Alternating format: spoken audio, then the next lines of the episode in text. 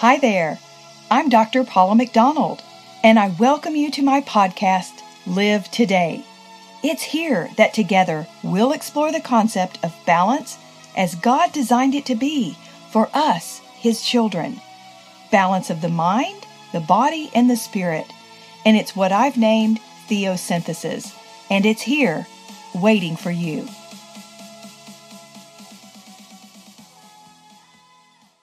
Hello, everyone. It's Dr. Paula McDonald. We are at podcast number 74, and today we're going to talk about healing your heart. And I know that each of you listening has had your heart broken in some way. And a broken heart is never fun, and it can have devastating effects on your life.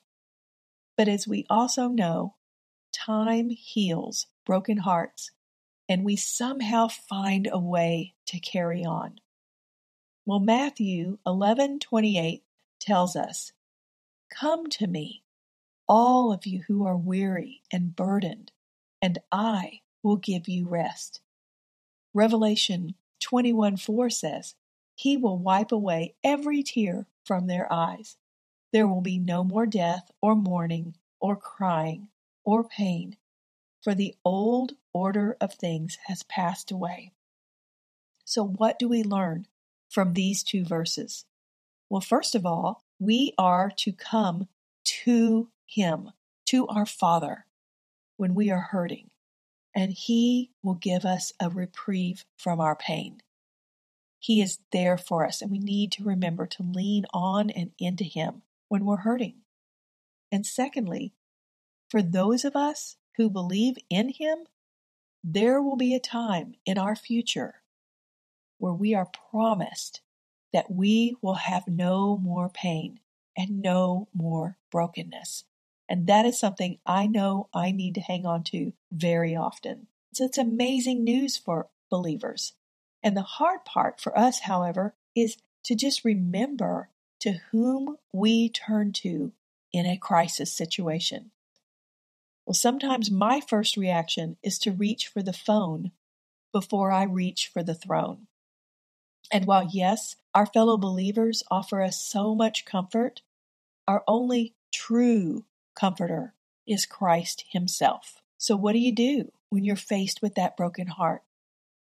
What do you need to do in order to move on and allow your heart to be healed? Well, first, it's okay to acknowledge that you're in pain. It's okay to grieve and to cry and to unload your burden give yourself permission to cry it out. That is so huge and a big first step in your healing process. And of course, everyone grieves differently. Be real with yourself and give yourself the okay to grieve in a manner that you need to grieve. And next, give yourself time that you need for your healing process. Different types of broken hearts certainly require different time frames in which to heal. The breakup of a relationship, the loss of a loved one, the rejection of a friendship, or even the betrayal from another person. Man, all of these cause our hearts to just be broken. And each of these incidences will place a scar on your heart. But as we know, with a physical injury, scars form during the healing process. And these scars, they're going to remain there, but the pain begins to diminish as the healing process begins. And guess what? The scars are there to remind us of what we learned, what we lost, who we lost, and where we have come from thus far. And additionally, like physical scars, the tissues that form the scars in our body, they're tough and they're knitted together differently than the original skin. And with our unseen scars on our hearts, these scars also cause us to be knitted together differently. What we have to avoid is allowing our scars to become our identity. The scar is there certainly to remind us of the pain Yet we do not need to remain in that pain forever. Christ tells us to give Him our burden and to allow Him to carry our load. And we don't want to be identifying as that person who's just constantly broken because we're not shining the light of Christ when we do that. We do not ever need to be alone in our brokenness because Christ is right there in the midst of our deepest pain, even when we don't realize it. And He is there when we are ready to reach out to Him. I've always thought about the pain and brokenheartedness God must experience each and every time someone rejects His precious Son, Jesus. God loves each of us immensely, and He knows the pain of rejection firsthand, just like we do. And as we navigate our brokenness, acknowledge to God that you relate to His loss as well. That's why He sent His Son Jesus, so that He could be human and in flesh and walk among us and feel human emotion and pain. And perhaps through your own personal brokenness, you will then be able to reach out and help someone else navigate their own heartache.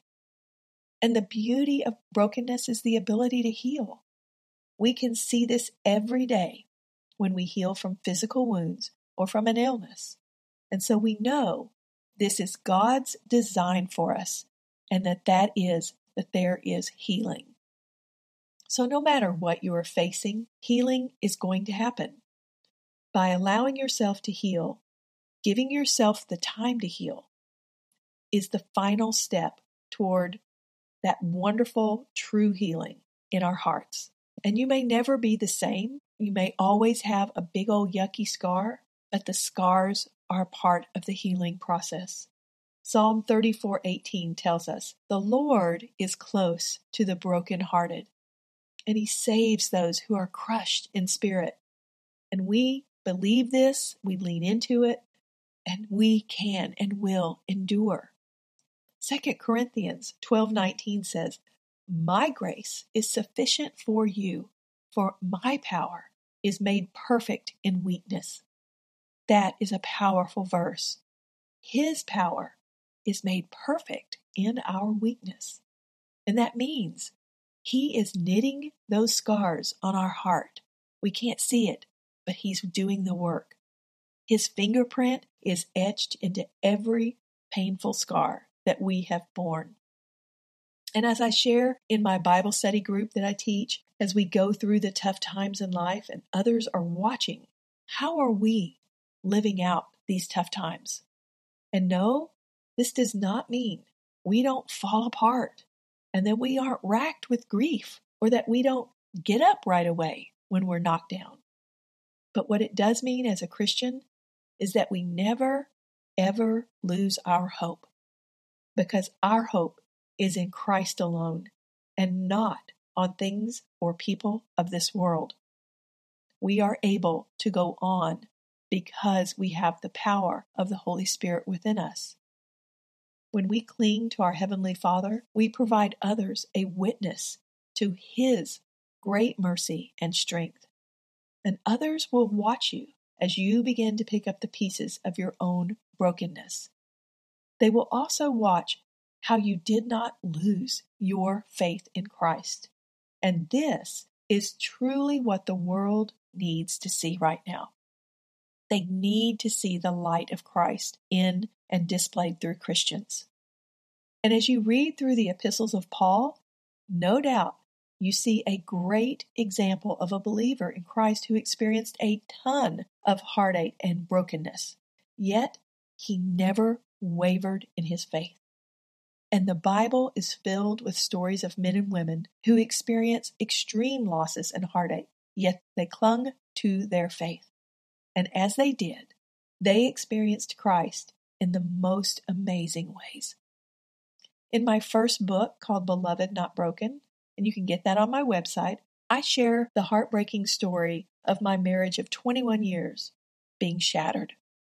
There were certainly times when I was a crying heap of snot laying on the floor in my dirty bathrobe, and it was not a pretty sight. However, God stepped in and He helped me get back up, and He gently showed me that not only did He love me, but He called me His beloved. That's where the name Beloved Not Broken came from. And while He allowed me to have the time I needed to grieve, He never left my side. And the scars left on my heart certainly remain. But I am stronger, I am healed, and I'm living out the purpose that God has for me. And He has a purpose for you as well.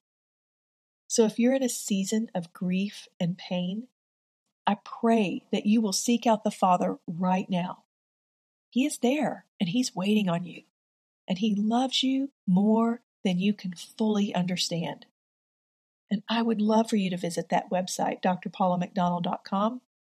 I have resources there, Bible studies, and so much more to help you as you walk down this path with Christ.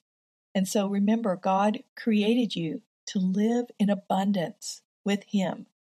So may you fully live today. Well, I'm going to be doing an Ask Dr. Paula segment today. It's been a minute since I've recorded an Ask Dr. Paula, so it seemed like today was the time to bring it back. And we're going to answer the question of with school beginning, what can I do to keep my family and myself healthy and well?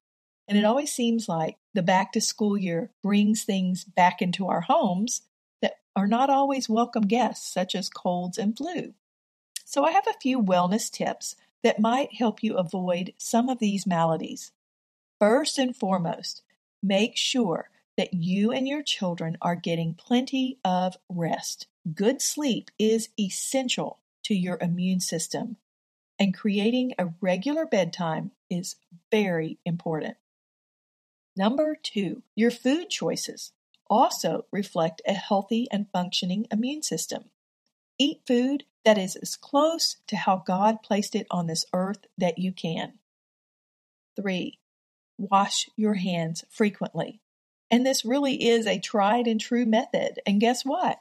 Hand washing with soap is more effective than hand sanitizer. Because did you know that most hand sanitizers contain a harmful chemical called triclosan?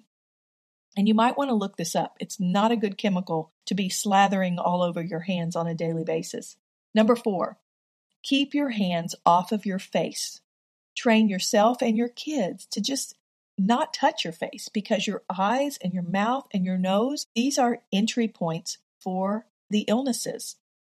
And number five, beef up your immune system with good supplements zinc, vitamin C and D, and I like a daily dose of fresh lemon water. Does wonders for you. So your own God-given immune system is your best line of defense. But you've got to take care of it. And just like your car or your home air conditioning system, they all require care and maintenance in order for them to run efficiently. And the same goes for your body. Decide today to really take care of yourself and you will find an immune system that God gave you that will serve you very, very well. So, blessings to you as we all head into this new school year and into the fall.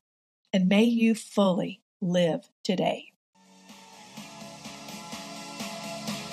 Thank you for joining me, friends.